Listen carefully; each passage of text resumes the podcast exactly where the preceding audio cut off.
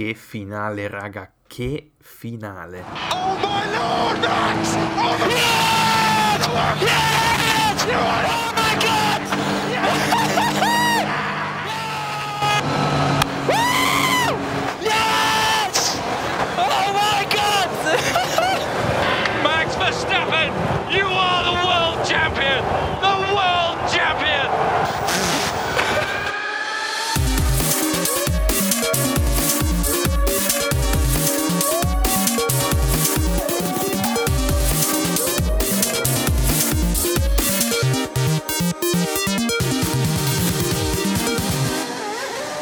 A tutti ragazzi e benvenuti ad una nuova puntata di Motorhome, la rubrica di Game Coffee dove parlo di motorsport sia vero che finto. Lo so che è da tre episodi che al mercoledì invece di avere Game Coffee abbiamo Motorhome, ma con tutto questo casino che è venuto fuori, con tutto appunto il dramma, la tensione per il finale mondiale è stato...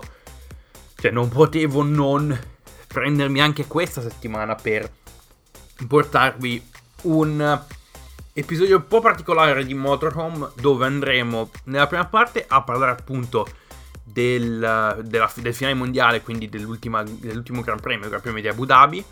E nella seconda parte vi tirerò le somme, in un certo senso, per quanto riguarda la stagione 2021. Ho recuperato i miei pronostici che avevo fatto l'anno scorso, all'inizio dell'anno, eh, per vedere quanti ne ho beccati. E poi ho fatto un piccolo elenco di migliore e peggiore, momento più bello secondo me, performance migliore e i momenti peggiori. E di momenti peggiori ce ne sono abbastanza, a dire la verità. Però partiamo da Abu Dhabi. Porca troia. Cosa cazzo non è successo? Non lo so. eh, però ovviamente, probabilmente sapete esattamente cosa è successo, sapete esattamente chi ha vinto. E anche in copertina, quindi non, non stiamo tanto a girarci attorno. Max Verstappen, primo campione olandese nella storia della Formula 1, eh, se lo merita, se lo merita assolutamente. Prima di toccare appunto l'argomento Max Verstappen campione del mondo, parliamo, facciamo un piccolo recap per quanto riguarda la gara per chi non l'avesse vista.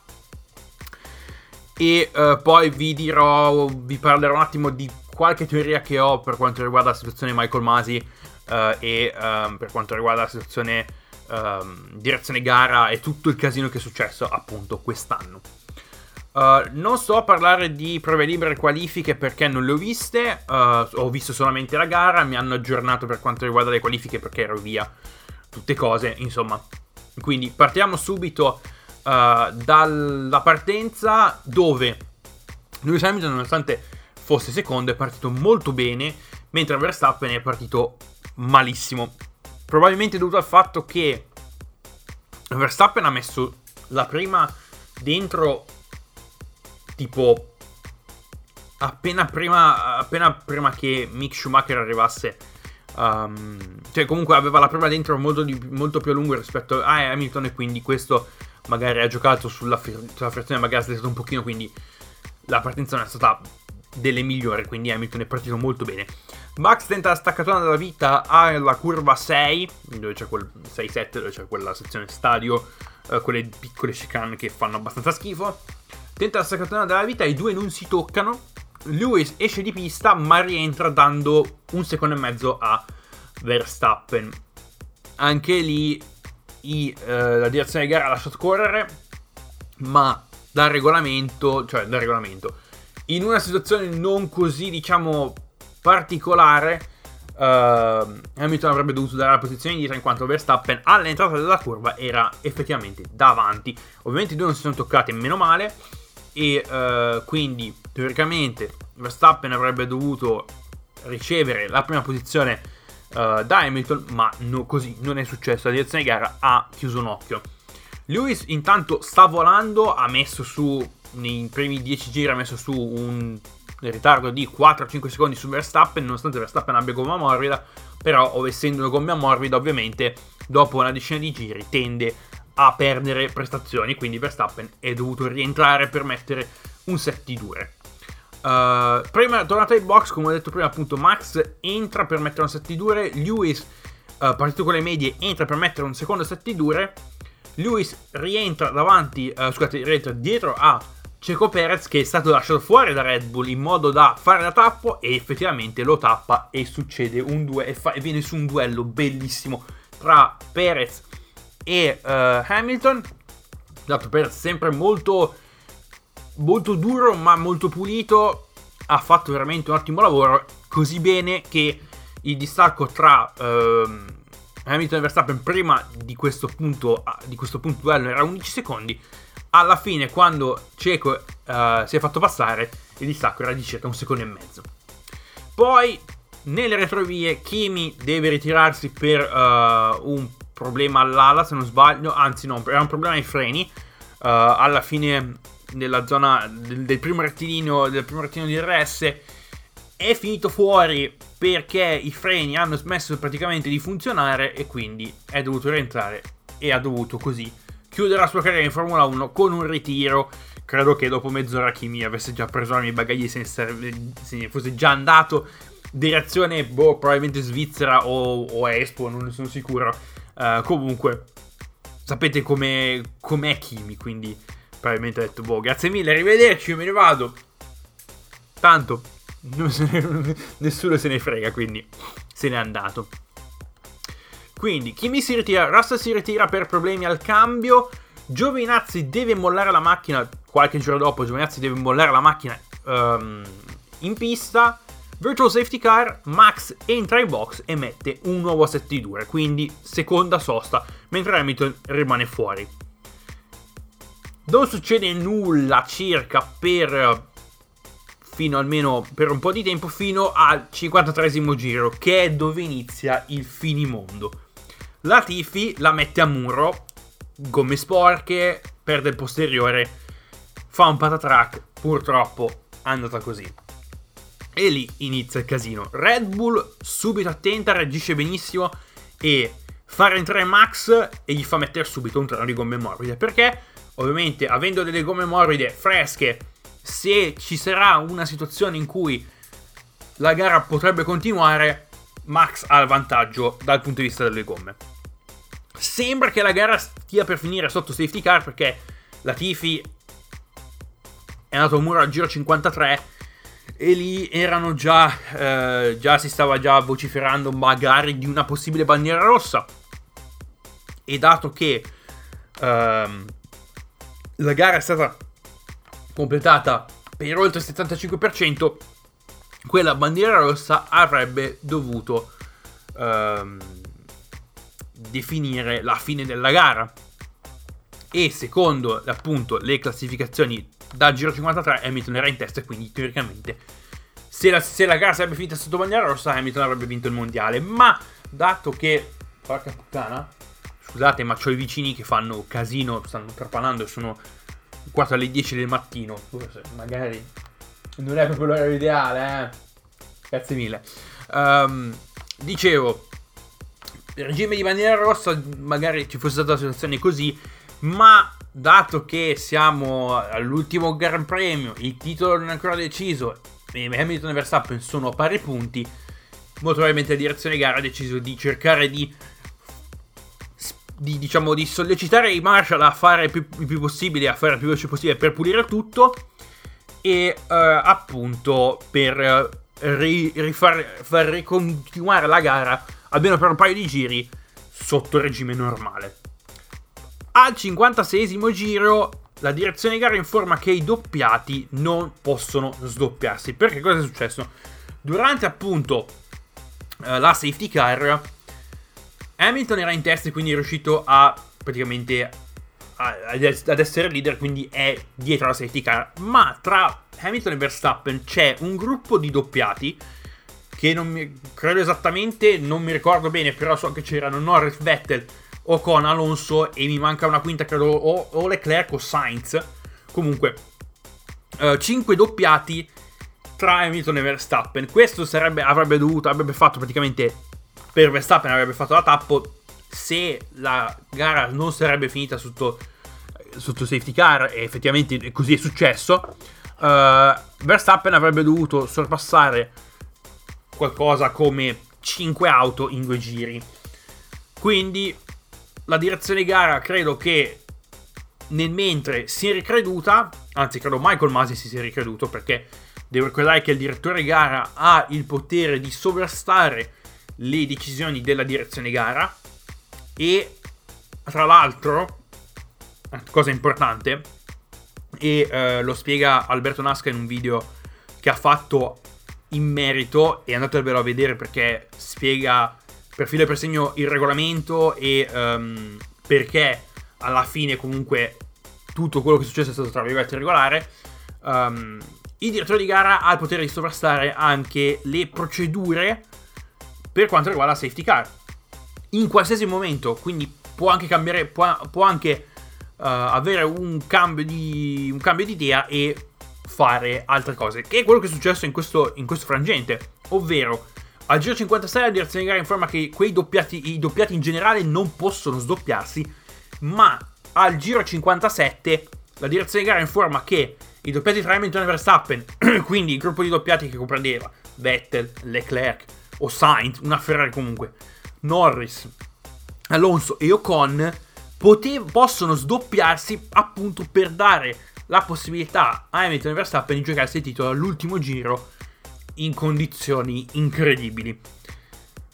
Ovviamente eh, Red Bull ci ha visto giusto, perché Verstappen è entrato e ha messo su un treno di gomme morbide fresche, mentre Hamilton era su un treno di gomme dure quasi finite, 40 giri. Tra l'altro, durante la gara, prima che successe tutto sto patatrack, ci stavo pensando e pensavo, ma Hamilton riuscirà a finire con quel treno di gomme? Perché a quanto pare Norris è dovuto rientrare per cambiare le gomme e montare un treno di dure in quanto ha avuto uh, una foratura.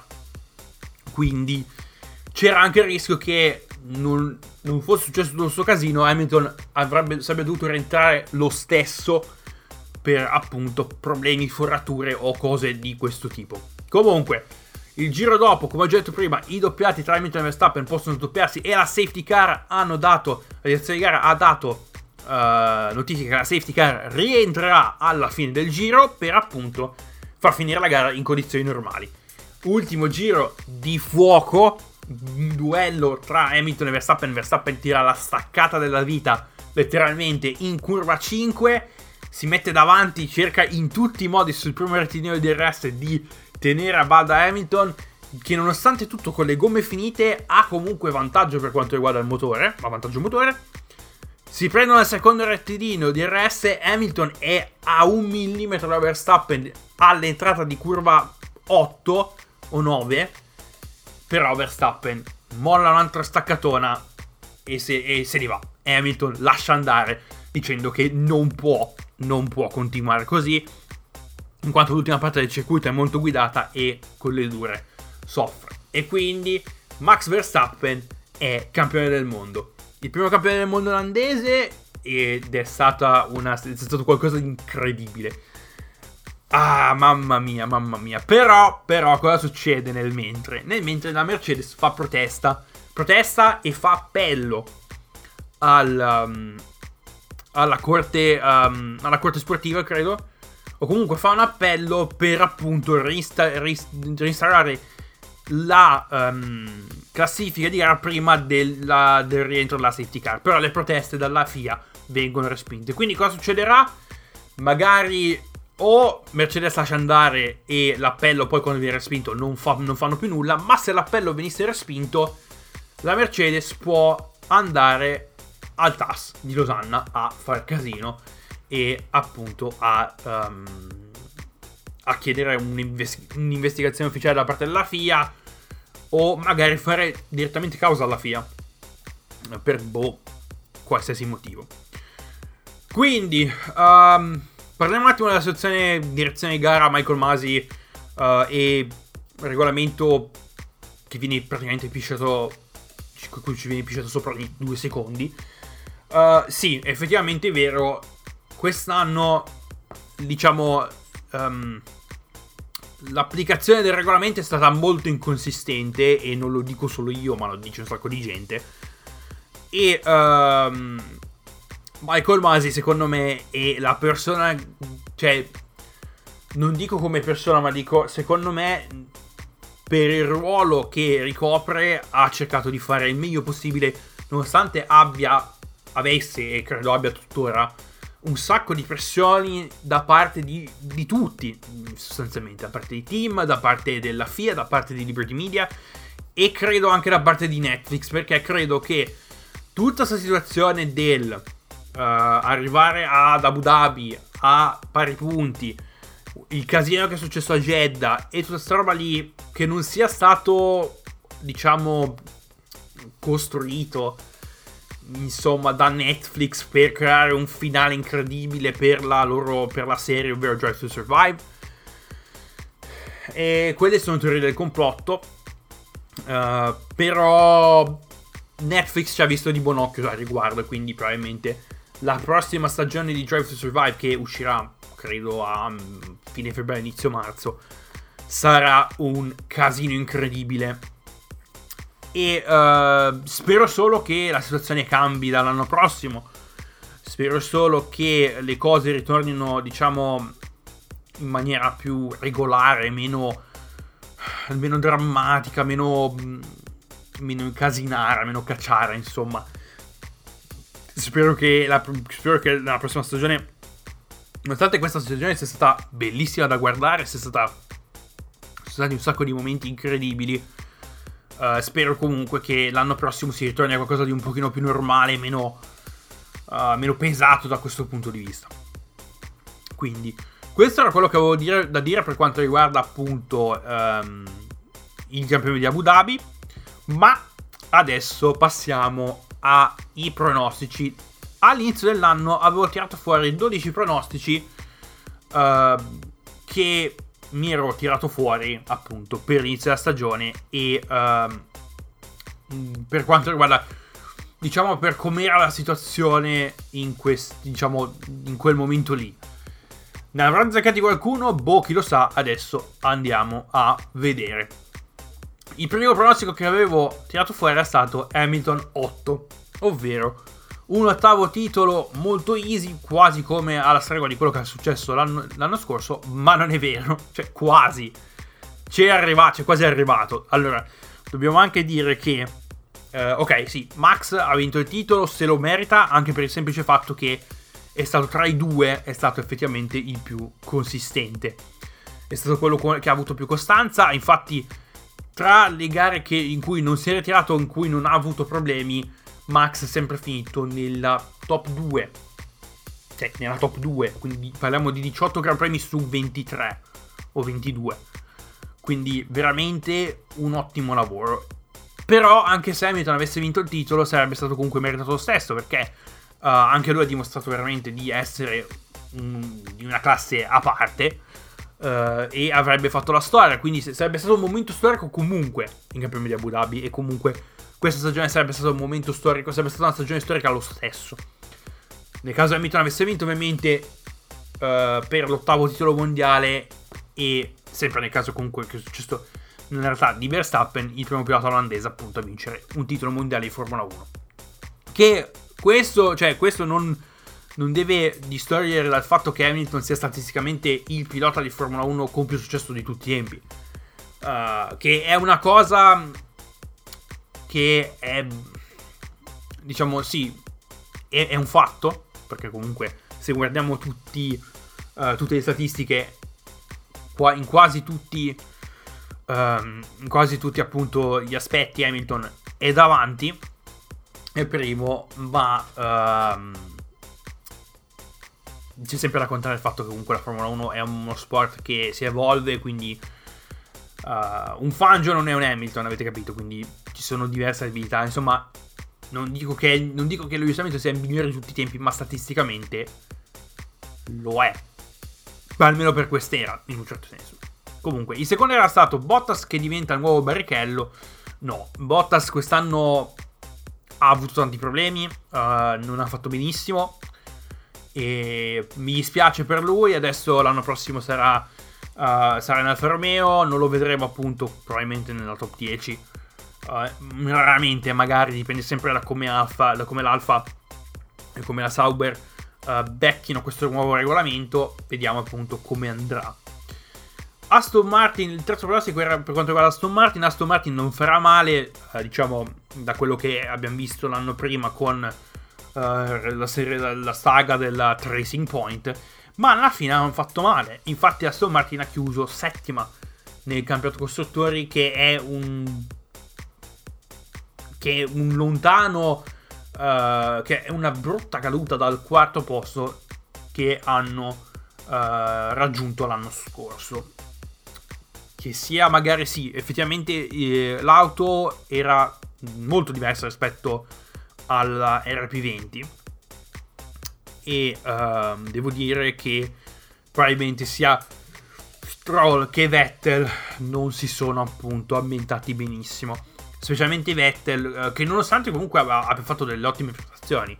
Uh, c'è da ricordare il suo podio a Baku il podio che gli hanno gli hanno, che gli hanno dovuto eh, togliere in Ungheria per quanto riguarda la squalifica causa appunto benzina però è stata una brutta caduta e spero che l'anno prossimo si riprendano un pochino il quarto prossimo riguardava un pilota che all'inizio della stagione ovviamente guardavo di, di malissimo occhio e eh, mi, sem- cioè, mi, mi era sempre stato sulle palle ovvero sia Sergio Ceco Perez e ho detto che Red Bull avrebbe inculato senza lubrificante a, a botta incredibile, ma mi devo ricredere. Effettivamente, probabilmente uh, Perez ha, um, ha, trovato, diciamo, il suo ambiente, nel senso che um, ha trovato il suo, diciamo, il, il suo posto perfetto. Uh, un numero 2 che uh, nel caso dovesse appunto il numero 1, quindi Max dovesse avere dei problemi, può tranquillamente recuperare uh, il suo. E comunque ha dimostrato anche che dal punto di vista uh, diciamo della racecraft, ovvero come, come guida e come gestisce il tutto, è comunque si merita un posto in Formula 1. Mi sono dovuto ricredere assolutamente, anche come persona mi sono dovuto ricredere. Eh, pensavo fosse una di quelle persone molto, diciamo, uh, spocchiose, molto... che probabilmente lo era a un certo punto della sua carriera, ma quest'anno ha fatto vedere comunque, ha dimostrato un ottimo spirito di squadra. Uh, guardate quello che è successo domenica. Um, e comunque mi sembra anche, ho visto anche altri video, uh, mi sembra anche una persona più, più terra-terra. Quindi sono contento di, eh, di, dovermi ricredere per quanto riguarda Perez e sono contento che abbia avuto l'opportunità di dimostrare di che pasta è fatto in un top team e um, sono contento effettivamente, sono contento di quello, della, della situazione in cui si è uh, trovato. Il quinto uh, pronostico riguardava McLaren e speravo nella, conti- nella continuazione dell'ascesa uh, verso appunto i fasti di un tempo e più o meno nel senso che hanno chiuso comunque il mondiale costruttore in quarta posizione la Ferrari li ha beffati all'ultimo Gran Premio e comunque complimenti a, a, alla Ferrari, complimenti a Carletto e a, e a Carlo Sanzio eh, per appunto il terzo posto raggiunto. Eh, poi dobbiamo parlare anche di Carlo Sainz perché uh, ci arriviamo, ci arriviamo. Quindi uh, la McLaren comunque arriva quarta nel mondiale costruttore, comunque uh, un'ascesa incredibile dagli ultimi, dagli ultimi anni. E spero l'anno prossimo che azzecchino il regolamento e che si ritorni ai fasti di un tempo. Avevo dato come sesto pronostico la Williams, parliamo di Williams, che uh, sarebbe stata in risalita ed effettivamente è stato così. È stato così. La Williams, oramai, la Williams non ha chiuso il mondiale ultima, ma ottava, complice il secondo posto al Gran Premio del Belgio, tra virgolette, di George Russell. Comunque, Russell e Latifi si sono dimostrati comunque uh, due ottimi piloti. Russell con il suo passo in qualifica e comunque Latifi, nonostante ci siano stati problemi, nonostante uh, il suo passo in qualifica non sia granché, però ha dimostrato che comunque è riuscito a ottenere i suoi primi punti in Formula 1. Spero che comunque la situazione migliori anche grazie appunto a, agli investimenti che Dorilton Capital uh, metterà appunto um, sulle mani di Claire Williams e ovviamente uh, dobbiamo pagare i nostri omaggi a Sir Frank che ci ha lasciato uh, se- qualche settimana fa. Quindi um, comunque sono contento che la Williams si stia piano piano riprendendo, ok? Magari non come team indipendente um, fino al midollo, ma comunque um, sono contento che il brand si stia piano piano uh, guar- stia piano piano guarendo da ultima da questi ultimi anni di, di, di problemi di, di, di brutte performance. Sono contento sono contento veramente. Il prossimo pronostico riguardava la Haas e riguardava appunto la livrea perché la livrea della Haas era stata messa sotto investigazione dall'Associazione Mondiale Antidoping perché rappresentava implicitamente, ma giusto un pochino indirettamente, la bandiera russa che è uh, bandita almeno fino a quest'anno, fino anche alla, fino all'anno prossimo. Uh, comunque ogni associazione um, al governo russo è uh, completamente, diciamo, um, proibita per quanto riguarda lo scandalo di doping di Stato che è venuto fuori uh, qualche anno fa. Poi alla fine non è successo niente e quella, il, quella livrea assolutamente de merda l'abbiamo vista lo stesso. Sempre un altro pronostico per quanto riguarda l'AS, AS, Formula, AS e Formula 1 bye bye e invece a quanto pare no, a quanto pare l'AS rimarrà all'interno del Circus e hanno sacrificato questa stagione per sviluppare una vettura per l'anno prossimo. Che magari questa prossima vettura e che magari la AS riesca ad azzeccare il regolamento e a fare una buona stagione, mm, non ne sono sicuro. Comunque, uh, vediamo un po' con, uh, con Mick Schumacher e Nikita Mazepin al volante cosa verrà fuori.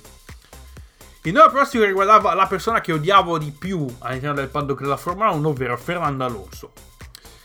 Uh, Fernando Alonso che uh, pensavo dopo metà stagione abbandon- avrebbe abbandonato il tutto perché l'Alpine non era, uh, non, non era in grado di dargli un'auto competitiva per vincere i Gran Premi così di questo tipo. Ma porca troia, mi devo assolutamente ricredere su l'Alpine e sul personaggio, sulla persona in sé di Fernando Alonso. Magari quegli anni passati ad andare a muro ad Indianapolis a correre nel mondiale Endurance e magari a farsi cappottare in Dakar, gli hanno insegnato un po' di umiltà. E Fernando Alonso è entrato nel circus come una persona completamente diversa. Come un, uh, un giocatore di squadra, come un, un, un pilota che uh, fa di tutto per mantenere non il suo status, ma lo status del suo team. E si è dimostrato infatti nella uh, performance uh, nel Premio di Ungheria, di cui andremo a parlare un attimo uh, a breve, e ter- al terzo posto che ha meritatamente guadagnato in Qatar. L'altro pronostico, il terzultimo pronostico riguarda Yuki Tsunoda, uno dei tre rookies Uh, una, una dei, dei tre, delle tre matricole che è entrata appunto nel circus della Formula 1 quest'anno. Uh, insieme appunto a Mick Schumacher e Nikita Mazepin. Uh, avevo detto che Tsunoda avrebbe fatto bene, più no che sì, uh, sinceramente. Deve rivedere tantissimo il suo passo in qualifica e la sua appunto situazione in qualifica, in quanto appunto purtroppo non è il massimo in un certo senso. E uh, quindi deve rivedere quello molto probabilmente sul simulatore. Uh, però quelle poche performance belle uh, le ha avute, specialmente all'inizio, del, all'inizio, della stagione. In Brain è andato a punti dal debutto. E uh, domenica ha chiuso in quarta posizione. Quindi, sì, però il resto della stagione è stato un po', un po' così. Un po' così. Il penultimo pronostico che avevo fatto riguardava Mick Schumacher e ehm, mi ero detto di non aspettarci tanto da Mick in quanto purtroppo l'As eh, non ha non aveva uh, appunto il passo per dargli cioè non aveva la, non, non, era un'auto adatta per lui e non poteva dargli quello che aveva bisogno. E infatti cos'è successo? Ha avuto uh, una, un'apparizione in Q2 fortunata ma sfortunata allo stesso tempo perché uh, è, andato in Q2 ma è stato lui la causa per cui la bandiera rossa è stata esposta al campione di Francia in Q1 al, al termine appunto della, della Q1 e quindi uh, i, l'AS non ha potuto mandarlo in pista per la Q2 e purtroppo sì Uh, si è qualificato quindicesimo, ma senza avere dato un tempo. Però vediamo l'anno prossimo cosa succederà. E per quanto riguarda l'ultimo pronostico, avevo detto che Mazepin avrebbe fatto stronzate, e infatti qualche stronzata l'ha fatta. Però devo dire la verità, uh, sembra che uh, si stia. Mm, come, come, si può dire? sembra che si stia umanizzando come pilota.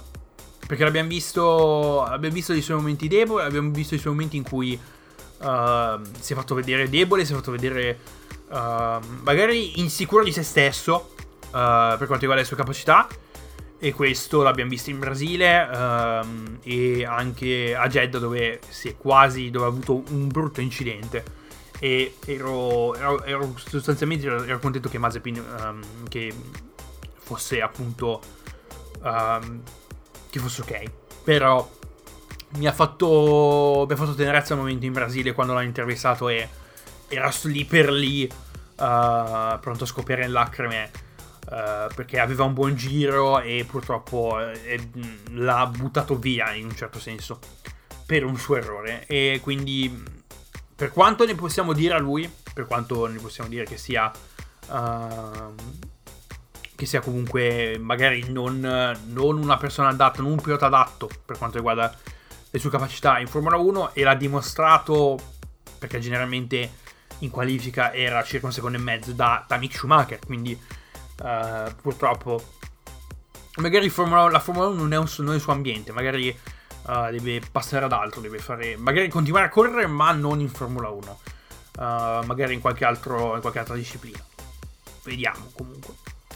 Adesso arriviamo al momento migliori e peggiori uh, che ho tirato fuori per questa stagione. Allora, partiamo subito da, dalle note, da, diciamo dai migliori. Partiamo da Max, uh, ovviamente quest'anno letale, uh, sempre lì, sempre, sempre lì pronto a fare a, far, a botte, metaforicamente con, con, i primi, con i top, con Hamilton e se l'abbiamo dimostrato negli ultimi Gran Premi. Uh, veramente un ottimo lavoro. Sono super contento per lui, campione del mondo, che se lo goda per questo momento. Ha dichiarato che l'anno prossimo guiderà con il numero 1 e non abbiamo visto il numero 1 in griglia dal 2014. Quindi sarà strano, ma allo stesso tempo molto bello da vedere. Uh, tra i migliori annovero anche Red Bull perché dal punto di vista delle strategie si sono dimostrati una spanna sopra gli altri se così si può dire, dimostrato anche dal, mm, da, da, come hanno imparato dalla beffata che si sono beccati ai campioni di Spagna. Uh, hanno fatto la stessa cosa, hanno imparato e hanno migliorato il tutto anche in Francia, dove appunto una, una, do, una due soste hanno dato i suoi frutti e anche come per quanto riguarda il lavoro di squadra. Quindi parliamo di, di Cico e di tutto il team. Insomma, nonostante abbiano appunto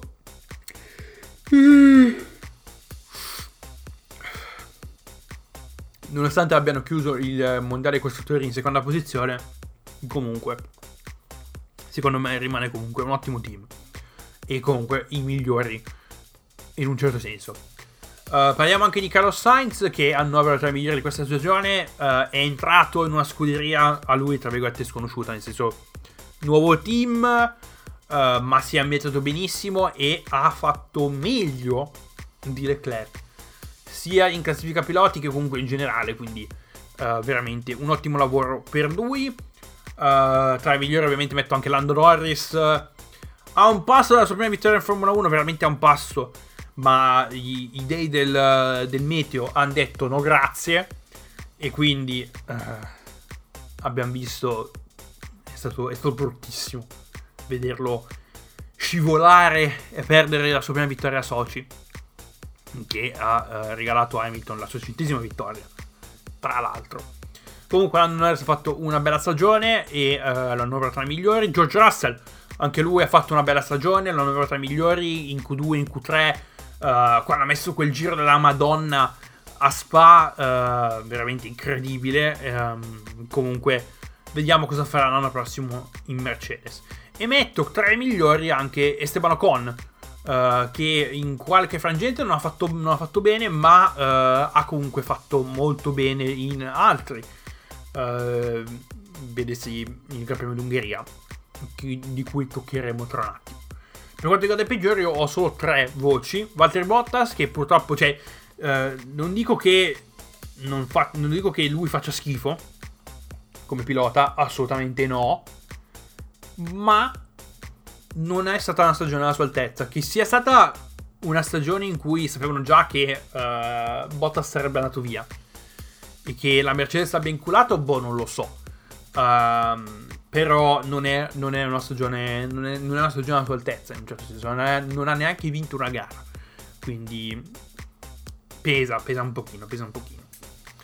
Uh, l'Aston Martin tra i peggiori perché non si sono trovati con l'auto quindi non è stata una delle, delle, stagioni migliori dal loro punto di vista e la Haas perché hanno completamente abbandonato la vettura uh, per quanto riguarda lo sviluppo hanno detto boh uh, vediamo tiriamo avanti per questo 2021 e vediamo cosa succederà nel 2022 arriviamo ai momenti più belli uh, i momenti più belli ne ho tre e il primo non è quello di cioè non è non è il finale di, questa, di questo campionato ma è la doppietta McLaren a Monza, perché essendo io tifoso McLaren, ah, è stato bellissimo vedere Danny e Lando 1-2 a Monza, è stato, è stato fenomenale, ho goduto come un riccio.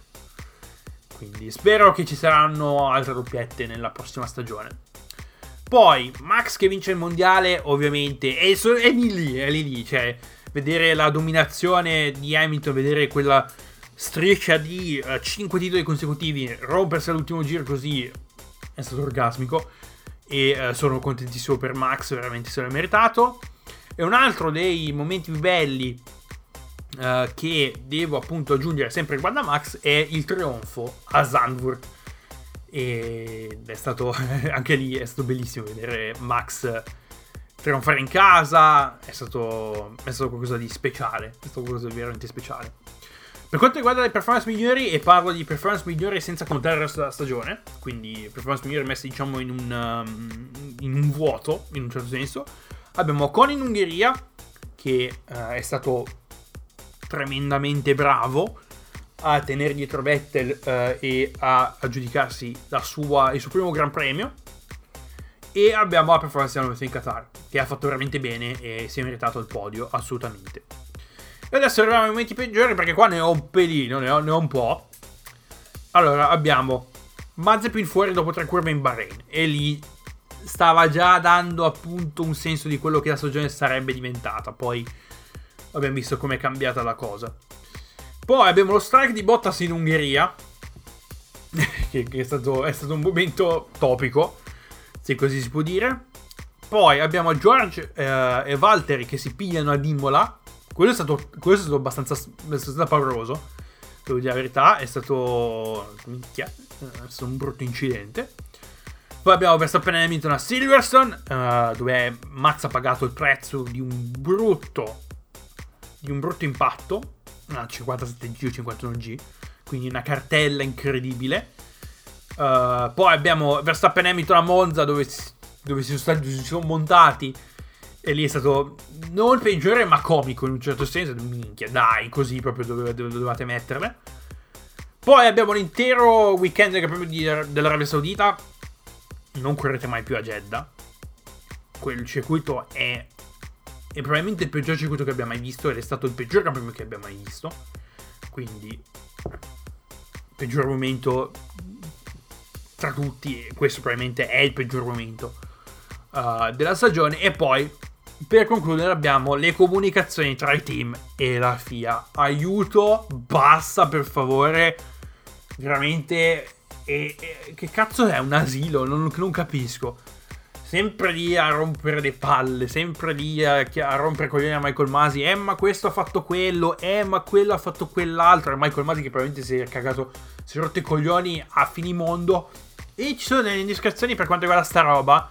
Nel senso che l'anno prossimo probabilmente i team non avranno l'opportunità di parlare con la direzione di gara durante il Gran Premio. E grazie, a, grazie al cazzo, perché veramente non, non se ne può più. Non se ne può più. L'hanno fatto questo esperimento per questa stagione. Basta.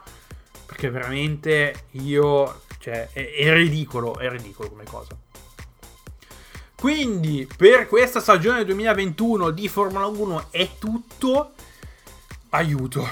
Ci vuole veramente questo periodo di pausa invernale per riprenderci perché veramente abbiamo, ne abbiamo bisogno. Abbiamo bisogno. Quindi io vi ringrazio per l'ascolto, come al solito trovate il mio link in descrizione e vi linko in descrizione anche il video di Nasca dove appunto, vi, dove appunto spiega quello che è successo ad Abu Dhabi, il regolamento e uh, quello che effettivamente uh, dal punto di vista uh, legale e del regolamento per, per, per, quale motivo questo era tra virgolette irregolare. E noi ci sentiamo mercoledì prossimo, finalmente con una nuova puntata di Game Coffee, ve lo prometto. E ve lo prometto che vi parlerò di Forza Horizon 5 più nel dettaglio.